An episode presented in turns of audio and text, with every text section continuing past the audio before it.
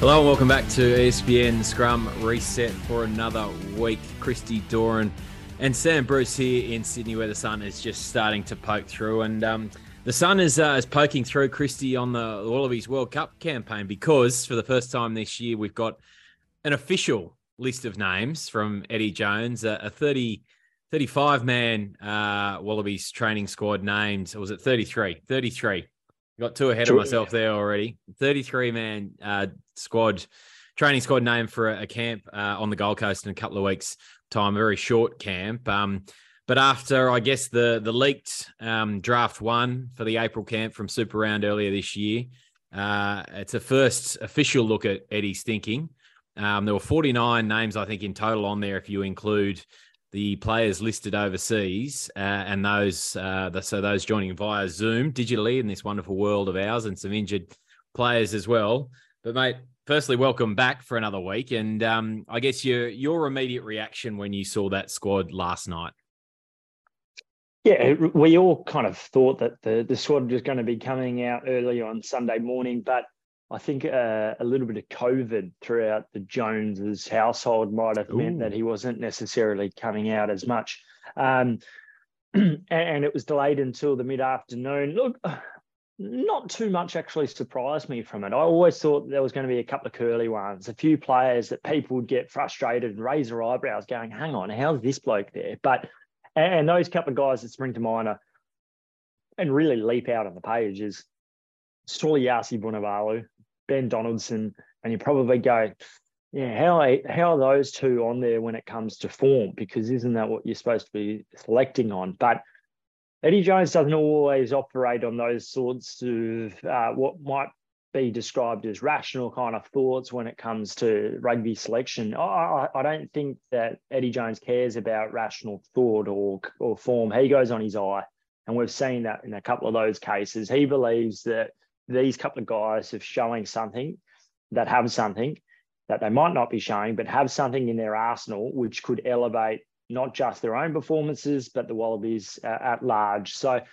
when I think about it, you know, Suliasi Vunivalu, we'd heard his name often spoken by Eddie Jones, how he was impressed by his physique, and similarly Ben Donaldson had been name dropped ever since Eddie Jones was announced as Wallabies coach in the mid January. So yeah, but look, pleasing to see guys like Brad Wilkin there, who's been through the ringer and perseverance gets into a Wallaby squad, and he might not make that rugby championship squad or indeed the World Cup one, but it gives these guys hope that hey, we're, we're closer to the end goal, which is you know, most kids that grow up and play rugby want to play for the Wallabies or the Wallaroos, and, and this is a great moment for him to celebrate. But he will know that he's only halfway there. And, and as one Wallaby described to me, um, yeah, all well and good making that that first squad, but it's good luck and and it's all about making the second one once he's actually had the opportunity to see you. So we'll see a fair bit of movement, I reckon, over over the coming months. Yeah, very much an introductory group for for 2023. But um, there were a couple of interesting uh, little nuggets out of the the press conference that you and I sat on um, at 4:30 uh, yesterday afternoon. Uh, straight off the top, Eddie said he wasn't going to discuss the players that that hadn't been selected. Now, I think that's a bit of a cop out. Um, I think it's you know people deserve to the Wallabies fans deserve to know why certain players haven't been selected and why others have. Now he told us that, and I guess his defense was Suliasi Vunivalu was basically all I could read from it was that um, he liked what he did for the Storm uh, in the NRL three years ago. Because to anyone watching the game right now, um, and I uh, I tweeted on Friday night that um, if Suliasi Vunivalu was fit, I'll tip the card at Randwick. Now I didn't even tip one winner at Randwick on Saturday afternoon, so that just shows you where things are at with him. He in, in the mo at the moment, there is no way that Sully is fit. He's to me, he's barely getting out of second gear. Um, there was one incident there on on Friday night against the Crusaders where he was barely jogging back to to get to a ball.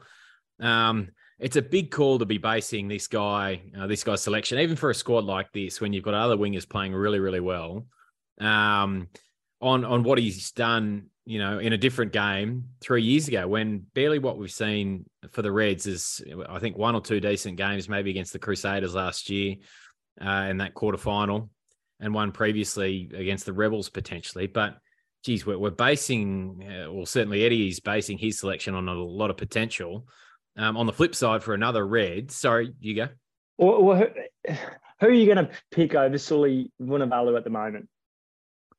I would have a Corey Toole in there um, because. But, but, but, if you've got a Corey Toole in there, haven't you? Like, haven't you already got one with Max Jorgensen? And can you have two guys that are very, very lean? Yes, good on their feet, but can you have two guys like that currently in the in, in the international game?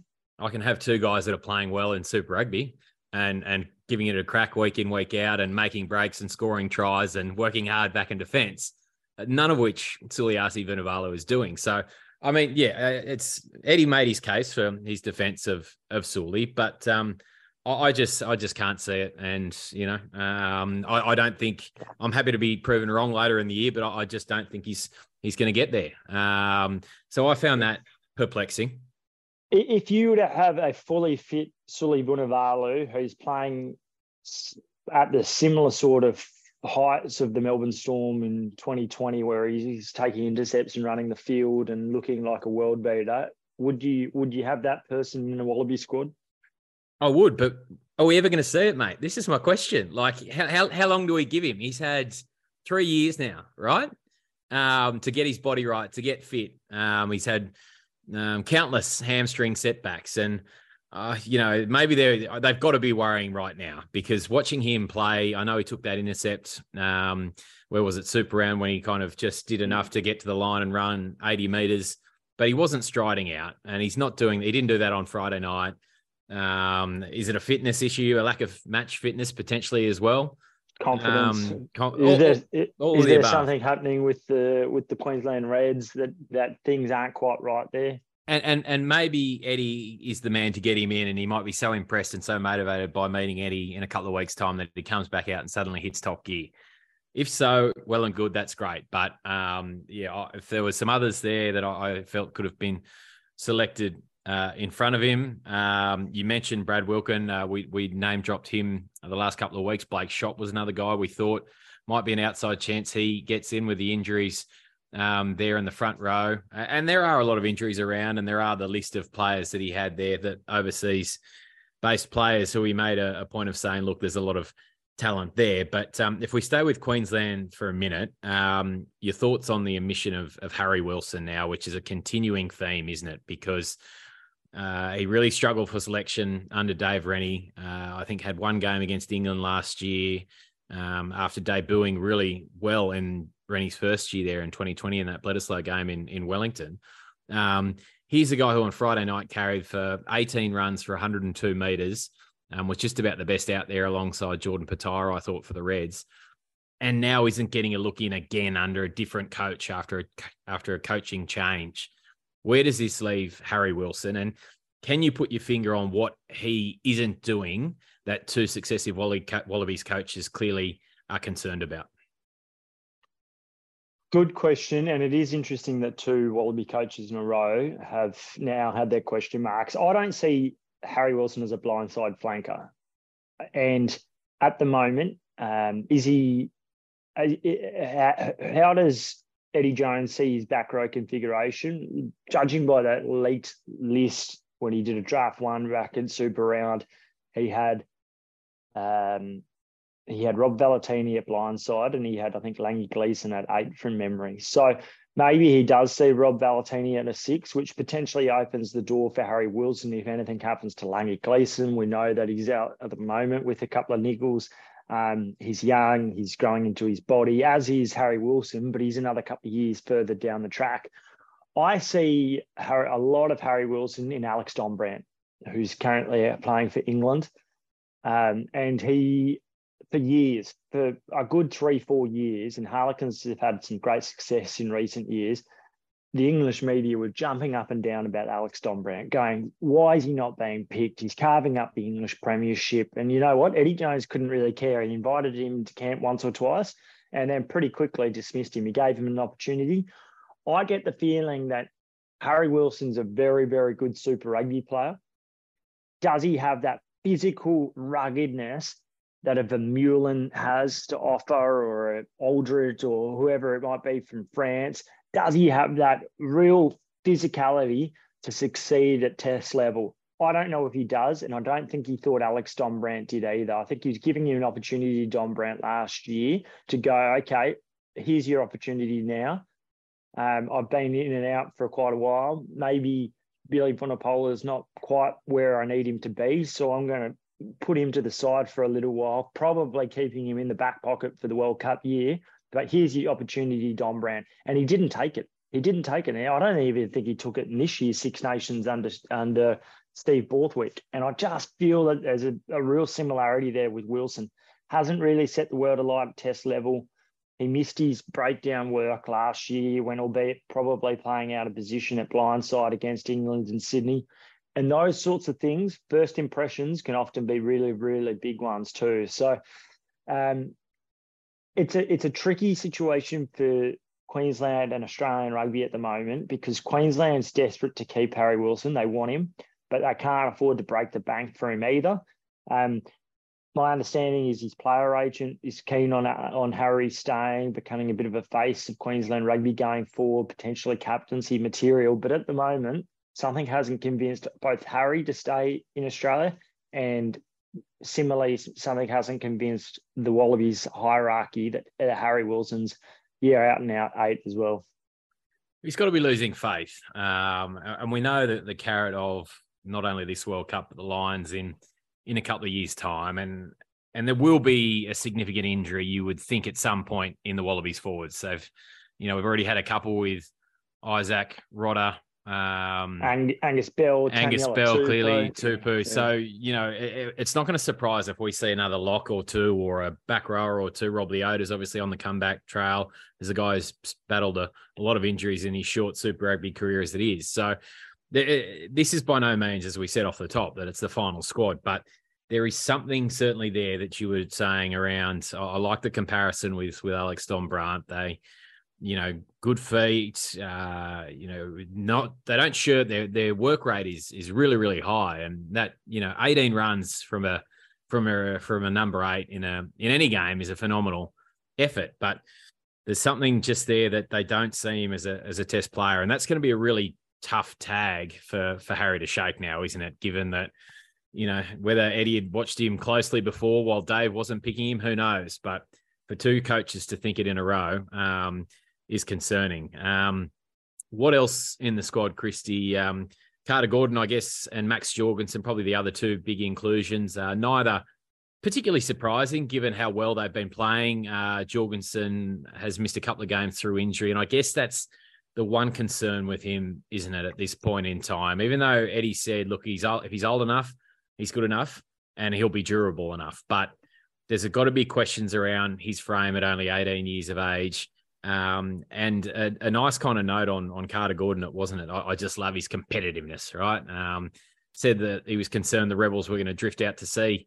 Such was the uh, the firepower that the Fijian Drua greeted them with there in Suva on Saturday afternoon, and another warning for, for teams uh, heading to Fiji later this year. But um, Carter, I think he, has got to be right in the running. He was included ahead of Noah Lolesio, wasn't he now? And has that just shifted up that fly half pecking order a little bit? Uh, what I think it goes to show is that Bernard Foley and Quade Cooper are his two tens. And whether or not both make the World Cup squad, at, at the very least one, probably two, um, to both make a starting or or a, a 23. I'm not sure. Uh, potentially, uh, they're both really out and out tens, aren't they? So it's hard to carry out and out tens often. Um, but we know with, and he's referenced it quite a few times, particularly when it comes to leadership, that that concussions are going to be very, very interesting come this World Cup. And if players are ruled out, who's therefore able to step in? And that's that's the crucial kind of element that you've always got to have in the back of your mind now with selection is what's going to happen if there's an injury. And that's why, you know, sides like New Zealand, when you've got a Beauden Barrett who can play equally well at full back, probably puts them in a position, and advantageous uh, position going forward. Um, good shouts with those two guys. I think um, there's a bit of a comparison with Max Jorgensen to Nehe Milner-Skudder Milner Skudder for years, you know, injured at the Bulldogs, I think, before he went to uh, rugby, had one breakout year, and all of a sudden he's the next big thing. He he's playing in a World Cup final, he's scoring in a World Cup final, and he hardly plays for the All Blacks and indeed Super Rugby again because of his unfortunate injury history.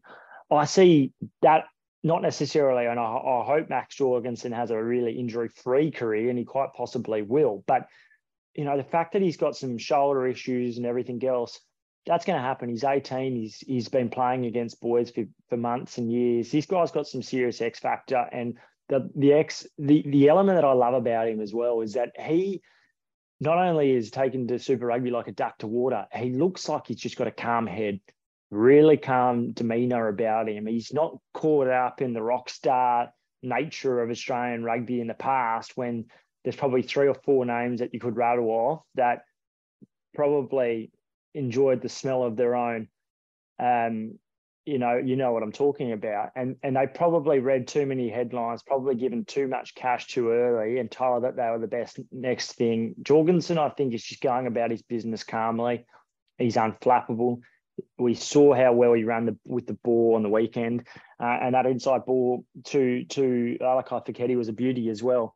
Um, the other selection that kind of took me not by necessarily surprise, but because of the profile, I thought that there was going to be a potentially a Tolu Latu, who even though he hasn't been great this year and hasn't had that many opportunities to start or anything like that, he's a scrummaging hooker who's great over the ball. And he's selected instead, he's given a really big opportunity for Jordan Uelese, Uelese to to take an opportunity with both hands. He's a guy that was selected by Michael Cheika after 28 minutes of Super Rugby, and all of a sudden he's back in the frame after being missing in action for a couple of years. I think he was drinking with the likes of Marika Koroibete and and Isi Naisarani after a, a Bledisloe fixture back in 2021. Well, Isi and he and he referenced Malcolm Marx, and it's actually I think I, I kind of agree with him. Malcolm Marx is probably the worst got the worst technique of a hooker in world rugby. Yet, would you pick him in most 23s? Absolutely, because of what he does at not only at the scrum but around the around the field, just unbelievable on the ball.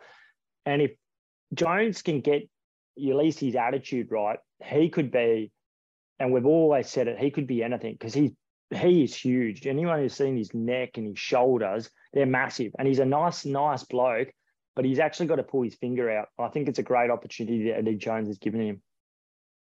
Yeah, I'd forgotten about that misdemeanor. And I think it was actually before the test. It was maybe on the Thursday night players who weren't included or were being rested for the, the following week back in Australia um, snuck out. And I'm not even sure they snuck out. I think they might have been just in one of the, the hotel, hotel rooms yeah. from memory. Yeah, I'd, that one had slipped my mind. But um, there you go. Uh, I guess, Christy, what about the players included from from overseas? There were seven of them. Um, and interestingly, Richie Arnold's, but no Rory Arnold, which when you think about is is kind of you know self-explanatory. Rory hasn't been playing, hasn't got a club. Um, not sure whether he's going to be back this season at all. Um, Richie, meanwhile, probably flying under the radar for a lot of Wallabies supporters, given it was Rory who had been such a fixture of this Wallaby side and appeared again last year at Lock um, during the Rugby Championship there. But big raps from from Eddie that basically he's driving.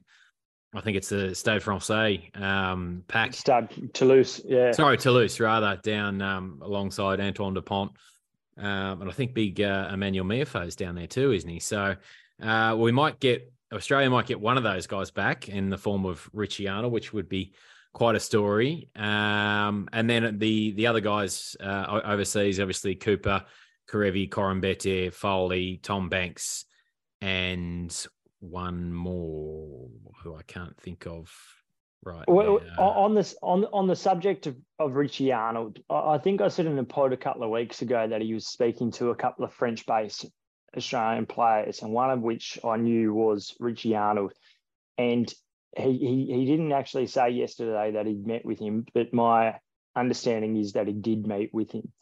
Um, Arnold's contracted with Toulouse for another couple of years. Uh, I think he did a new three-year deal ahead of this year's. So I can't see him necessarily coming back. But when I put it to someone just yesterday around, can he? Uh, uh well, therefore he's unlikely to come back for a British and Irish Lions series. And I was told, well, a lot of things can happen, can't they? So, look, I don't necessarily think that'll happen, but but Arnold, you're right, and it, he's an intriguing person because when you think about French rugby, he knows the grounds, he knows the calls, he knows what it's like to put yourself in amongst the big boys week in, week out.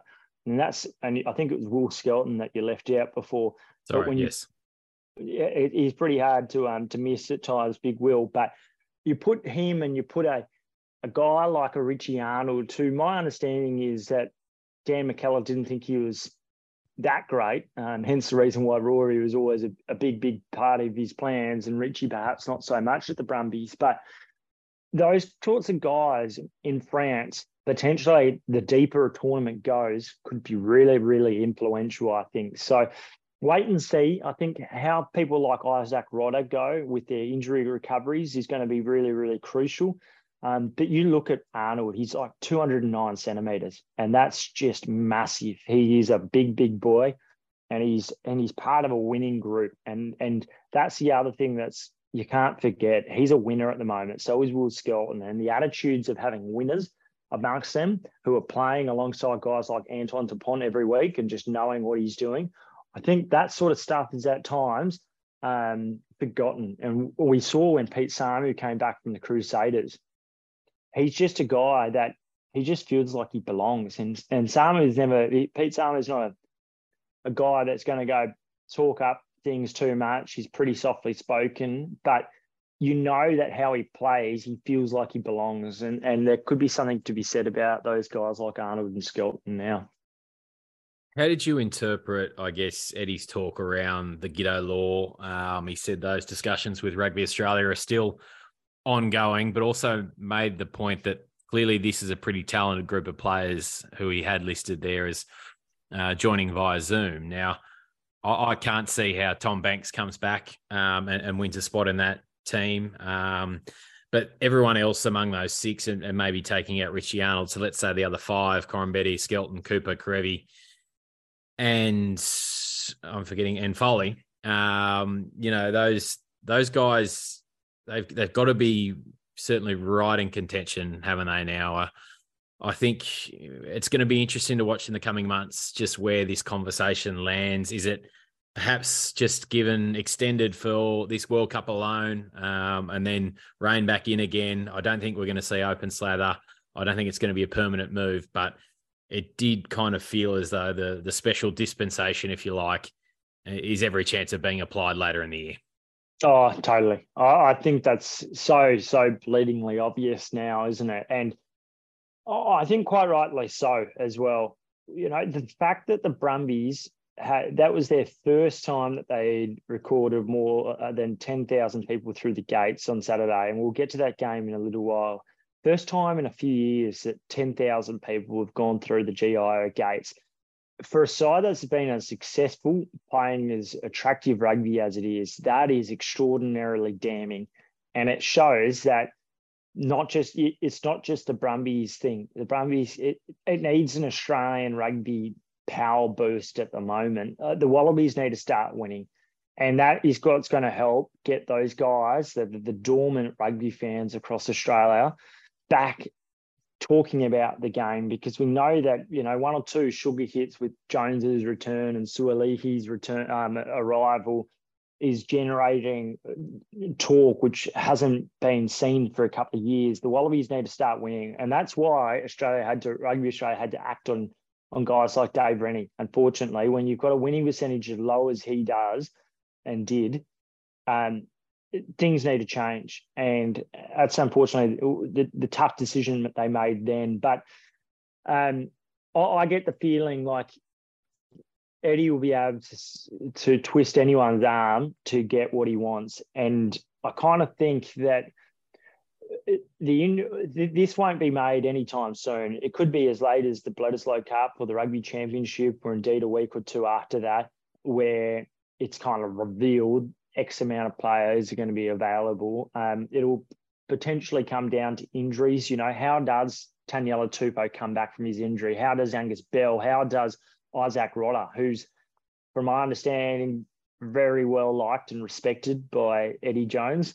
Um, how those guys feature is going to be supremely crucial. And it's not just those guys; it's the it's the it's the impact of losing guys like that as well, because it just changes the dynamic. And and if you take out experience or size in one position, how does that actually affect the rest of the team? And you've always got to consider that, you know, moving one piece of the pie or the puzzle, how does that actually change the the makeup of that squad? So watch this space. It, it, wouldn't surprise me if even a guy like a Scotty Sio does come back into the reckoning if, if for instance, an Angus Bell doesn't get up in time or if he's still continually plagued by his foot this year. So we'll see. But we're not going to have any announcement on this for months and months and months. They're going to kick this down the road further and further. And therefore, the Super Rugby franchises won't be able to have much of a, a say. They won't be able to cry wolf by going, well, all our players are going to leave overseas because by that point in time, Super Rugby will be irrelevant because the season will be done. Just before we put a bow on this one for now, um, does this feel to you like a more competitive playing cohort pushing for a Rugby World Cup than perhaps the last two tournaments? Um, I, I, think back to 2019, it was really only kind of Jordan Petaia was, you know, I guess the the late bolter there um, probably Sean McMahon in in 20, 2015. Is that right? Um, was a late inclusion. Um, he brought checkboard Adam Ashley Cooper, wonderful player, absolutely no doubt about it. But you know, probably would admit that his best days were were behind him by the time by the time 2019 rolled around. Are there more players in at the moment, both here, both at home and elsewhere in the world, that can legitimately push for selection. There might only say be seven or eight spots, you know, that we genuinely think are up for grabs. But is this a, a swollen cohort? Do you think of guys pushing for for selection, or at least have some selection case um, as opposed to 2019 and 2015? Only, only if guys, only if five or six players come back from overseas, and that the current roster stay fit. Because when I think about 2015, guys like Liam Gill didn't get included. You know, Liam Gill could potentially have been the most complete seven that Australia had at that time. Um, you guys like Luke Morahan not getting in the mix either. Um, there was some very, very good players around that 2015 period. Um, you know, if you if you look and if you go through the 33 that was selected yesterday, and you and you forget about the overseas players and the injured players for the time being, you, you probably think, oh, geez, that doesn't look all that great. But um, when you include the overseas guys and those that are unavailable at the moment, you probably go, yeah, it, is, but some concessions are going to have to be made. Otherwise, uh, it, it, does look, I think, not only the front row, the hooking stocks. When you think about 2015, there was Tatafu Polota-Nau and Stephen Moore. You know, what Australian rugby would do for two of those guys that were in very good form around that 2015 period. The fact that Izzy Folau, you know, there was an there wasn't any talk about who the, the fullback was going to be there. We knew it was Folau. There wasn't any talk about who really the 10 was. It was Bernard Foley. And if it wasn't Bernard Foley, it was Quade Cooper. And if it wasn't those two, it was Matt To'omua or Christian Lealiifano that were playing really good rugby at the time. So, yeah, and even Will Genia was in great form in 2015. Um, I, I, just think that uh, uh, this side has the potential to shock and to surprise, but um, they need to make sure that they stay fit and that Eddie Jones is allowed to pick who he wants. And I think that really starts up front. You think about as well, in 2014, the Brumbies and the Waratahs made the Super Rugby semi, at least the semi-finals. The Tahs go on to win it. A year later, they both make the 2015 semi-finals. And probably at least one of them, the Waratahs probably should have beaten the Highlanders that year to make another final they had two very, very competitive Australian Super Rugby franchises. You look at it at the moment, and there's one. There's only one for competitive franchises, and there's probably two or three that are just nowhere near where they need to be. Yeah, excellent, excellent point. Um, I guess let's switch focus. Then we'll come back to the Wallabies, no doubt, uh, over and over again this year, and, and we must say, yeah, just very introductory, uh, 33 man squad for uh, the first time this year. Um, I guess round six, Christy. Um, you mentioned the Waratahs and the Brumbies earlier. Uh, seems like a good place to start because it was pretty close to being the game of the season. Certainly the Aussie Derby of the season. Certainly the two, I guess you know um, best performances from an from an Aussie team against one another for quite some time. You would have to say, and you know, heck, it might have even shaded the the Blues Crusaders game in Auckland there in terms of entertainment value and and intensity. Sure, there was a few tackles missed and along the way, but um, I mean, eleven tries and seventy six points. It's um, for the 10,000 people that did get to GIO Stadium, and that is an improvement. It's just great to see down there in, in Canberra, particularly after the Raiders, I think, copped a copped a hammering from uh, from Penrith uh, on Friday night. Maybe there might be a few more come back and watch the Brums again. But um, really good game of footy. I thought really well refed by Nick Berry. Uh, I want to give him a, a shout out there. I, I, think his communication with the players, perhaps that stems from being a, a former player himself, is is among the best in the world of, of any whistleblower. But a lot of like a lot to like from both teams for this one. Clearly, the Waratahs go home disappointed, and to just jump back momentarily to the selection of, of Ben Donaldson, um, you never say that a match is lost because of one particular error, um, given you know the the game runs eighty minutes long. But geez, it had a huge bearing on the finish there, didn't it? That kick out on the full under very little to no pressure off the line out win. Um, if he is to make that World Cup squad, those are the kind of mistakes he cannot be making. No, and, and it's an issue with all the Australian tens at the moment. We've seen James O'Connor do it. We saw Carter Gordon. He's done it in every single match. He's had a bad kick, a couple out in the full, and even against the Fiji Drua on the weekend, kicking it dead. You know, you just don't see the best tens in the world or the controllers of games do those sorts of things. Donaldson's got some. He's playing with no confidence at all at the moment. Um, he's getting run over the top physically. Uh, and he's struggling both from the kicking tee and as well as out of hand. He's not really running to the line all that much either. You, you compare that to Noah Lolesio or definitely Carter Gordon, and it's chalk and cheese at the moment. Um, it was huge in the overall context. Um, you know, the, the the Waratahs probably lost it in that 10 minute period going into halftime, where there's a couple of, you know, they, they get penalised a couple of times. Um, couple of yellow cards, uh, but they did extremely well there. Another technical penalty, losing the, the rolling maul. It's a couple of times the Brumbies have been stung by that, which is unusual, but yep. it seems like it's a message that the, the uh, referees are really clamped down on hard this year. Um, great game though, and and we should talk it up. The individual skill levels there with the Mark a chip kick, the um, Corey Toole stepping off his left. What about the chase from Lenny Ikitau, the, the kick, the short kick from his inside centre partner uh, to set up his first try? Um, it had a bit of everything that game, and it was so attractive, easy on the eye. Um, I think definitely Australia's best derby of the year. And and in terms of individual skill, it was probably better than that Blues Crusaders game where the Blues probably had about a thousand chances to score late tries against the Crusaders bomb and them, just yep. couldn't. Yeah, bomb them. So um, uh, good to see, and and well done to the Brumbies for finding a way to win. Um, but I thought the, the physical the physicality that the Waratahs showed um, we saw Michael Hooper have a bit more of an impact, a bit more punch, a bit more of a spring in his step. Izzy Perese finally showing what he can do as well. So some really pleasing things, and I think they're they're training the Waratahs for a very light Monday Tuesday session before having the rest of the week off. So they will be super fresh coming back on the Monday next week, where they would have had four or five days off away from the game, getting away, uh, and that's a big match against the, Western Force um, in Sydney the week after Easter. So the Brumbies roll on, and we've got another Aussie derby to look forward to this week. I'm, I'm really excited by this one because the, the Queensland Reds really should be seeding. They should be like a dragon, just getting ready to breathe some fire because not only have they only got four blokes that have been picked in that Queensland in that Wallabies roster, um, they've had the wood over the Brumbies really in Queensland. They've got to show it. They've got to come out and make a statement. Um, Brad Thorn's got a fair bit of pressure on him.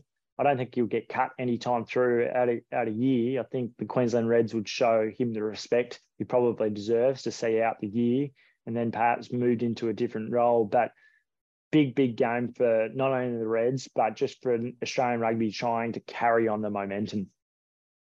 Absolutely. And uh, you left off James Slipper's double there, mate, and was very nearly a a hat trick as well in Canberra, but for a, a loose pickup on his bootlaces there, right next to the line. Um, it could have been an all-time career moment for Slips, who um, I, I don't want to say is defying age because he's not that old in terms of props in particular, but um, is really, uh, I guess, since he's moved to to Canberra and what followed the, the off-field indiscretion, which saw Brad Thorn show him the door at the Reds, is. um, has really turned over a new leaf in, in recent years. And I'm reluctant to jump back again momentarily to talk about the Wallabies, but is he looming as the likely captain, do you think?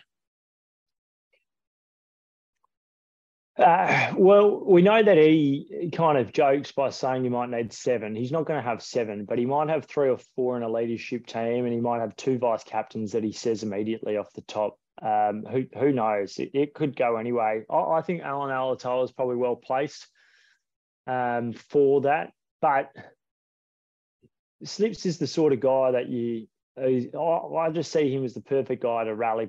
Um, that that he's going to rally behind someone else. Actually, I think he's the perfect guy to have in your in your squad. I don't know if I wouldn't have him as my captain. I'd have either Allan Alaalatoa, Nick White, or Michael Hooper as as my three, and I would have James Slipper as a vice captain who can who is just the perfect foil. Really experienced. There's no politicalness about him. He just wants to get the job done and win. So uh, but but look, he's he's playing good footy, couple of tries, playing with a smile on his face. He had a bit of a chuckle after knowing that his his chance of a of a hat trick slipped. Might never come again. No, it's never coming again. But they were they were good balls, smart footy, great ball from Nick White to put it on the chest of Slipper, who, you know, that's smart from Nick White to realise that Lalakai Foketi's offside. He would have been yellow carded had he attempted to bring down Slip or put a finger on him. Um, good rugby. Would you would you have James Slipper as your captain? I I get the feeling it, it's going to come down to he or to Allan Alaalatoa, and I wouldn't have any qualms with Alaalatoa even uh, either. Rather, I, I think that then gives you the the opportunity for for Taniela Tupou fitness permitting, of course, to come off the bench and, and close the game out and give you that real injection. Um, I wouldn't have a problem with with either either of those guys, and and that's probably be, would be the way that I would head. So um, anyway, great to see Slips playing some good footy.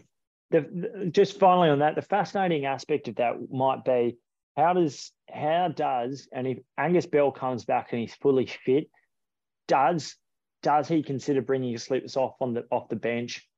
You know, when you've got someone like a him and a Taniela Tupou that might complement each other well. Slipper, the workhorse, gets around a lot of um, hitting the rucks, and you just allow Taniela Tupou just to smash the ball up and and work on that explosiveness.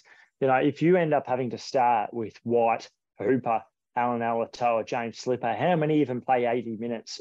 You know, you can't play all four of those 80 minutes. Maybe, maybe Hooper at a pinch, but the other three will be subbed off after 50, 50 minutes, you'd imagine. So I would think that one of them might come off the bench, be that closer, be that level head. And that's where a slipper and his leadership could be really important. Yeah, good shout. Good shout. Uh, the Reds, uh, I mean, fairly well. I mean, it was 25 12, the scoreboard, the, the loss to the Crusaders on Friday night, but you never really got the feeling that they were going to win this game. Um, they had enough possession. They ran for a stack of meters compared to the Crusaders. I think it was about 532 against about 330 odd um, playing a lot of rugby, but then execution letting them down in, in crucial moments early on. Uh, the, the break from Harry Wilson that springs to mind, and uh, the offload to to Isaac Henry goes awry. Um, probably would have been five points under the posts.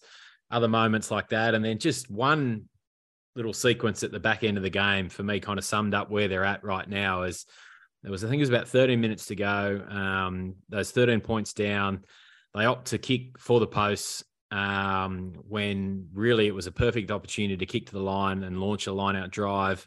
Uh, James O'Connor, who hadn't been kicking um, for some reason, uh, steps up, hits the left upright from right in front. Crusaders clear. Reds get the line out, so still get a crack, albeit from 20 metres out. Win that, rumble a few phases, start to get the Crusaders back backpedaling, and James O'Connor drops the ball on the foot, uh, in behind, rolls dead, and the chance was gone. Um, uh, they just to me seem like a team that's lacking a bit of confidence or a lot of confidence, um, letting themselves down with their execution. And um, not for the want of you know players like Josh Flook and Fraser McReight who who were included in that Wallaby squad, and Wilson. I think I'll put him as, as certainly one of their performers, and Geordie Petaia. It's still not coming together, and that was the case with the Waratahs. The Waratahs finally got it together. You would say on the weekend in Canberra, despite not getting the win, but the Reds just aren't there yet either. No, they're not. They're they're not miles off the pace, but their inability to take their chances is terribly frustrating for anyone who's supporting Australian rugby at the moment. And you know, the Isaac Henry ones, they're the they're the ones that just seem strange. Some of those decision making, the lack of accuracy, and I know that he's coming back from hand injury, and but you've got to be better. And Australian rugby's got to demand more there. And you're right about highlighting the fact to take three points there. It was the wrong option. I'm not quite sure what was going through their heads at all. Um, it was very obvious that they had to kick to the corner and score a try there. They needed two two tries. Um, look, it's it, it's a big game, and we're going to see what they're made of this weekend. We didn't speak about Josh Flook earlier in our discussion. Great to see him in that. I see him as an understudy for for Lenny Ikitau. He looks to me like a third aim, particularly if you've got a big twelve out um, alongside him. Just gain smarts, and we've been talking about him for two years about how good Josh Flook is. Just such a good player, calm head, reliable. Um, former Australian schoolboys captain alongside Suaalii. And you think about all the players that were there, yet yet Josh Flook is captain. It says something about him. Uh, big raps on him. Um, but they've got to they've got to back it up, don't they? And they need to, you know, they're starting to get back a couple of players. Angus Blyth made his return on the weekend, but you can just see the sides without a tight five struggle, struggle to retain the ball, dominate the set piece, hit rucks. Um, they're lacking a real game. I, I, I struggled to see how the Queensland Reds are trying to play at the moment. I don't see any real. Um, I don't know what their game plan necessarily is. It just seems like there's a lot of off the cuff stuff, um, but frustrating because that was a game with the Crusader side missing a lot of players that they should be getting closer to. They had so many opportunities and, and, and hardly took any of them. But as Tate McDermott said at the end of the, the game, he sounds like a broken record at the moment, but fair play highlighting how pleasing it is to see Geordie Petaia string some games together. Yeah, one of the uh, the pod's loyal listeners, actually, Tommy Hilliard, uh, got a bit of a drinking game going with you every time you mention your love for um for Josh Flook. So um, I think he's been knocking back a few stubbies. Tommy, uh, hello to you, um, mate. All right, uh, we mentioned the Rebels blown off the park in in Fiji. Uh, that's probably going to happen to a couple more teams this year if they don't turn up and be ready to go from the opening whistle. I think it was 28 points in 27 minutes, or maybe even more. There, game was gone. A bit of a fight back. So we probably don't need to break down that too much more. Andrew Kellaway, I guess, making a, a timely return um, after uh, starting the year through injury uh, on the sidelines through injury. Um, but the Force again, the third Sunday game, um, their third defeat.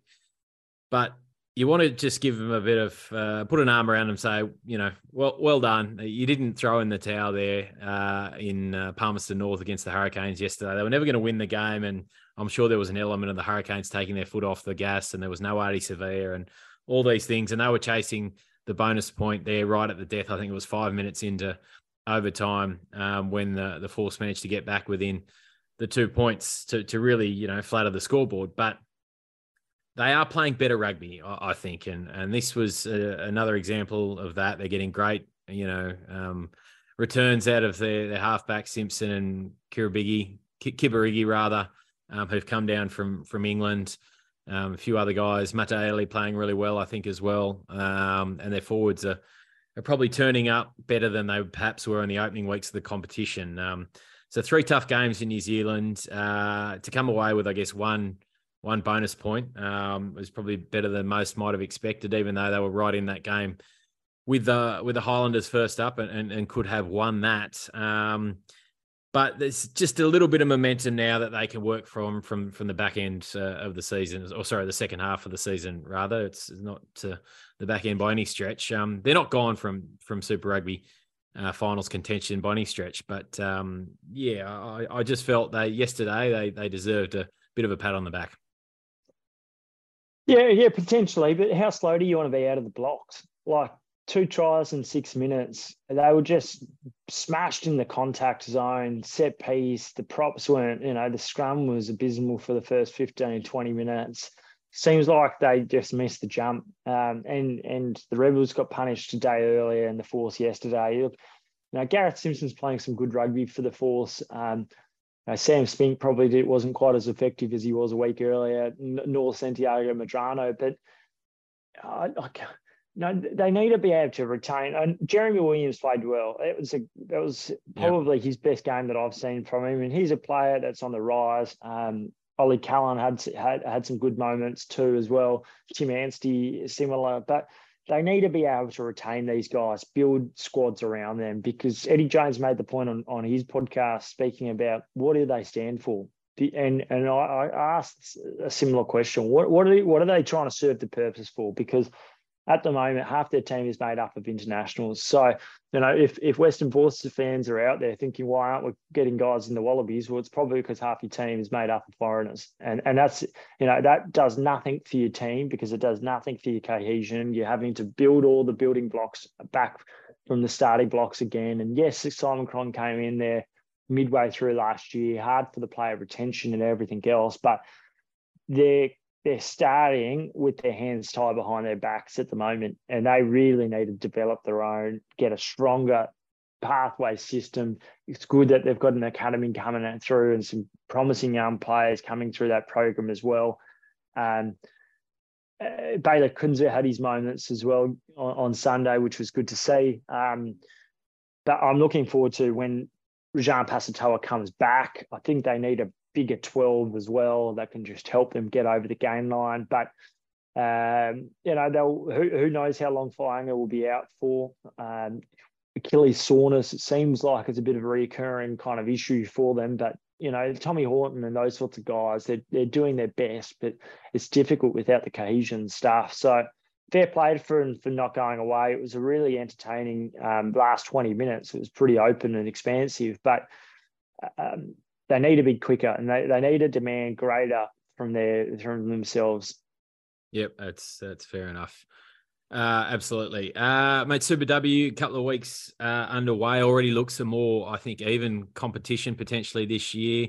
Um, some growth around the franchise, a few imports coming in uh, from New Zealand and from from England as well. Um, Fiji, a, a, couple of the, the uh, Fijiana players have popped up elsewhere. So so good to see. I think certainly that the Drua and and the Waratahs are going to be the teams to teams to beat again. But um, just a, a, bit of a general improvement in the standard, which is great to see early on. Uh, and if we wrap it up in Hong Kong last night. Um, men uh, didn't make the quarterfinals. That's it's a big blow. I was talking with Johnny Manenti last um, Thursday actually, and he was really um, looking for consistency across these closing rounds, um, it's going to be a real scrap for the, the final couple of spots, those automatic qualifying spots um, in the sevens uh, for the Olympics next year. And as he was explaining to me, those those automatic positions just give you the ability to plan out a little bit more and, and book in your camps and not have to worry about regional tournaments or you know heaven forbid a, a repechage and I don't know that Australia want to get caught up in a uh, a regional qualifier with Samoa the way they're going um, right now. They're right in that scrap for the the four positions as well. Um, and the girls uh, doing the women doing just as they have been uh, for quite some time now. But another defeat to New Zealand uh, in the final. Um, the, to me, they just look like they're they're being outmuscled a little bit up front. I think there's a lack of physicality from from the Aussie girls at times. Uh, there was a big scrum that New Zealand managed to to push off push yeah. Australia off their own ball um, and they scored uh, almost immediately afterwards. Um, they, they're just lacking a little bit of punch, a little bit of physicality for me. I, I don't know how you're seeing it, but um, the momentum in this great rivalry has shifted back to New Zealand again, hasn't it? Oh, it has. Oh, I think that was the most enjoyable alongside the the Waratahs and Brumbies from Saturday night. That finals the most enjoyable match I've seen this weekend. Though it had everything. It had some great skills, some pace. Um, the New Zealand women are, are brilliant. They are phenomenal. And they're so well rounded as well when you've got ladies like Sarah Hirini at the moment who just she she never seems like she breaks a sweat, and she doesn't seem like like she she looks like she purrs along. She goes from third to fifth gear, and and and doesn't really break stride. It's it's impressive to watch. Um, I think it's Waka, the uh, the New Zealand winger. She's superb, the smiling assassin at the moment. Um, she's carving up international rugby, and she's new on the scene. Uh, you know the the Levi girls are going really well. There've been a couple of massive pluses. Um, Maddie Levi gets all the all, all the plaudits, and she's she's developing a game. She needs to improve her, her offloading and passing ability, but what she can do out in the open and her physicality that she shows, she's the most damaging rudder in, in women's rugby at the moment uh, Charlotte Caslick's holding that side together really, really nicely. I think they've actually building. That was a step up from what I've seen from them from from recent tournaments. Um, they weren't particularly. I don't think that flustered. They started reasonably well. They scored early. Um, uh, Maddie Levi's sister's name. She's uh, uh her name is Tegan. She's I think the most improved of over the last six months. She's going great, and her passing game, her kicking game uh, her kick restarts. Um, she's been brought on phenomenally well by by Tim Walsh, um, and I, I, don't see it as bad as what the score line is showing at the moment between the two nations. I don't think the golf. I think it's closing a bit because these new young ladies are coming through, and you know the the Ashbys are going well. The Alyssa. Um, always for, for, for struggle to pronounce the last name, but Lilia Fakasilia, yep yeah, she's she's going very well too. We saw some of the physicality shown there. So it's just about, I think, those one or two moments. But we know that the, the Paris is a year away. It's, it's 14, 15 months away. I think they're they're going to continue to build and build. I'm I'm happy with where they're positioned at the moment. They're gonna they're I think New Zealand sevens are gonna that's a the difficulty for them is to be able to keep growing over the next year because they're going to have to. Australia, I think it's such a young roster, with the exception of Charlotte Caslick, that they're going to continue to go up. You know, Kelly Brazier's, they're going to, you know, they won't quite have as much pace as they might have in the past, um, but what they do have is a, a real understanding of how to win games at the moment. Good luck maintaining that over the next 14 months as well, I'd say. Yeah, both New Zealand and Australia already qualified from the women's. I think maybe the US as well. So, um, they can uh, start planning for, for Paris next year, and that will be uh, one of the events to to absolutely mark in your calendar this uh, at the 2024 Olympics. Oh yeah, and, and look from the men's perspective, Maurice Longbottom was kind of in and out of games over the weekend. Um, he kind of picked up a low ball and did phenomenally well to score a try. I think almost in the first game against Japan it might have been, but he struggled for the rest of the tournament. Played some, didn't play others he's he's he's that game breaker that the Aussie Sevens need all the time. Um, how they look to integrate Wallaby or Australian 15s players into that side, particularly, will be interesting over the next 12 months. Wouldn't surprise me if one or two guys pop up from the um, from the wider Australian Wallabies team into into that. Well, Johnny Manenti saying he'd love to get Corey Toole back, which uh, you probably wouldn't rule out. Um, of course, uh, Mark Nawaqanitawase and Samu Kerevi at the Com Games last year. So there are options there to, to grow that squad. And Fra- Fraser McBride or a, yeah, a Mark, yeah, you're right with Mark Nawaqanitawase, but yeah, even a Tate McDermott. If you get two of those guys to go in there, I think it would improve improve the and, side.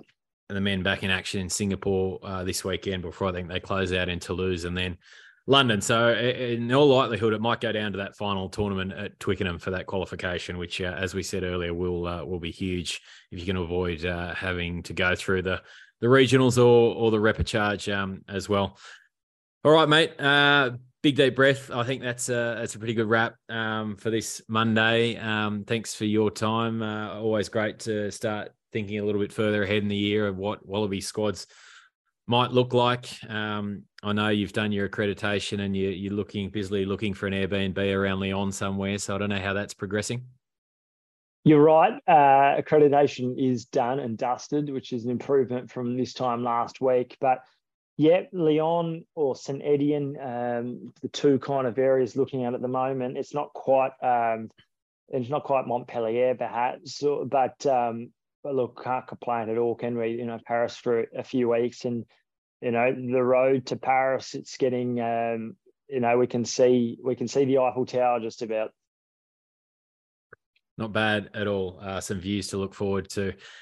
This uh, well, so I was about to say this time next year. Now it's only uh, what are we now? Six months, not even five months away.